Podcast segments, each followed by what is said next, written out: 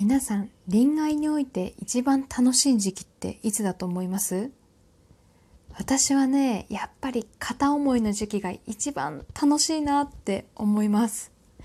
いや付き合ってからももちろん楽しいんですけれどもこう付き合えるかこう付き合えないかのあの駆け引き場面場面 駆け引き具合というかあの時がね何だろう一番ドキドキハラハラして、えー、まあ楽しいし、え、一番苦しい時期でもあったなと思います。ということで今日は片思いのお話。負けないめげないくじけないあなたの身近にをモットーに週一で人事部ペタコのぼやきと奮闘劇をあなたにお届け人事部ペタコはくじけない第229回目今週もよろしくお願いいたします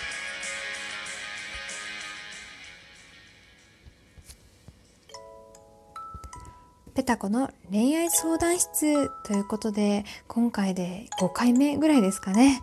えー、ペタコの恋愛相談室、今年も、今年も？ダメだ。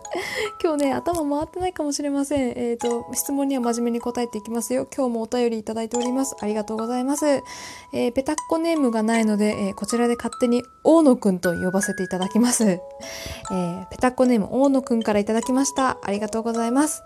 えー、ペタコさん、こんにちは。こんにちは。いつも Spotify で聞いています。お、Spotify からありがとうございます。珍しい。えー、落ち着く声と面白いトークで楽しませてもらっています。ありがとうございます。えー、恋愛相談です。僕は中学3年生で1年ほど前から好きな年下の女の子、かっこ他校の子がいます。習い事で週に1回程度会う関係でしたが、知り合ってからすぐに告白しました。おお、大胆。すると、実は私、男子が苦手なんだ。大野くんはちょっと違って友達でいられるけど、付き合うってなると、大野くんの気持ちには応えられないかな、と振られてしまいました。これは本当に男子が苦手なのか、彼女なりの優しさなのかわかりません。けれど、僕は彼女が諦めきれず、片思いのまま現在に至ります。僕自身振り向いてくれない彼女を思い続けるのも疲れてしまうし、関係を築く中で嫌な一面も見えてきてしまいました。僕はこのまま彼女を思い続けた方がいいのか、それともきっぱり諦めた方がいいのか、これからも応援しています。頑張ってください。ということで、えー、ペタコネーム勝手に大野くんと名付けましたが、えー、ありがとうございます。いやーなんだろう。私もまだまだ若いと思い込んでいたんですけれども中学3年生ですって。若い。もうなんか文面からねキラキラしてる。そしてすごくあの大野くんを褒めたい。ね告白ね頑張りましたね。いやそのなんだろう最近の男性ほら草食系男子みたいな言われるじゃないですか。なかなかねこう男性からぐいぐいぐい引っ張って告白っていうのがない中で、えー、よくよく頑張りましたよ。で結論これ結論から言いましょうか。あのきっぱり諦めた方がいいです。間違いないです。もうずるずる思い続ければ続けるほどいいことないです。もう全くない。片思い歴5年の女が言うんで間違いないです。ね。あの大野くんよりは人生の先輩として先輩としてねこういろいろ経験があるので言えますけど片思いほどねあの何？引きずる引きずる片思いほどいいことないから本当に。だってさいや大野くんだってこれおもう分かってるでしょ。だって自分で言ってますもん。振り向いてくれないのに思い続けるのが疲れる疲れると。ね疲れるんだったらねやめた方がいいって多分ね大野くんが一番分かってると思う。ね。あの、人に言われるよりも何よりも分かってるでしょう。だけど、分かってるけど、諦めきれないから、どうしたらいいって っていう相談ですよね、これはきっとね。うん。あのね、どうしようかな。まず、ちょっと知り合ってすぐ告白したってところがちょっと気になるんですけれども、どのくらいなんでしょう。会って、週1で会うでしょう？例えば知り合ってすぐ1ヶ月とかで告白したってなったら4回しか会ってないのに告白したらそりゃ振られますよ。あの顔が松潤とかじゃなきゃ無理。松潤、ま、言えないな。松潤みたいな顔じゃなきゃ無理ですよ。松潤でも難しいかもしれないですよ。キムタクじゃないとダメかもしれないです。いやよく分かってない。イケメン今時のイケメンが誰かって分かんないんでちょっと今適当に言いましたけど、まあ、よっぽどじゃなきゃそんな知り合ってすぐは難しいですよあとねその振られ文句というかあの女の子がね男子が苦手でだけど大野くんの大野くんとはちょっと友達でいられるけど付き合えないと。うんこれまあまああの男子が苦手が本当だった場合ね男子が苦手っていうのが本当だった場合は大野くんはねほんとこれ聞いてあのショックは受けないでほしいんですけどまず男として見られてない。うん。男として見えないから友達として付き合える。けど実際じゃあお付き合いしましょうってなったら男としてお付き合いをしなきゃいけない。それはちょっとどう頑張っても見られないから、えー、無理って言われてると思いますよ。あとねいくら女の子がねいくらその女の子が男子が苦手だって言っても好きな男の子は別ですからこれ。ほんと悲しいかな女性ってそういう生き物なんですよ。ほんと男子ほんと苦手なのっていう女の子でも好きな男の子はまた別だから。ね。不思議だよね。男の子苦手って言ってるのに、まあ、そういう生き物なんです。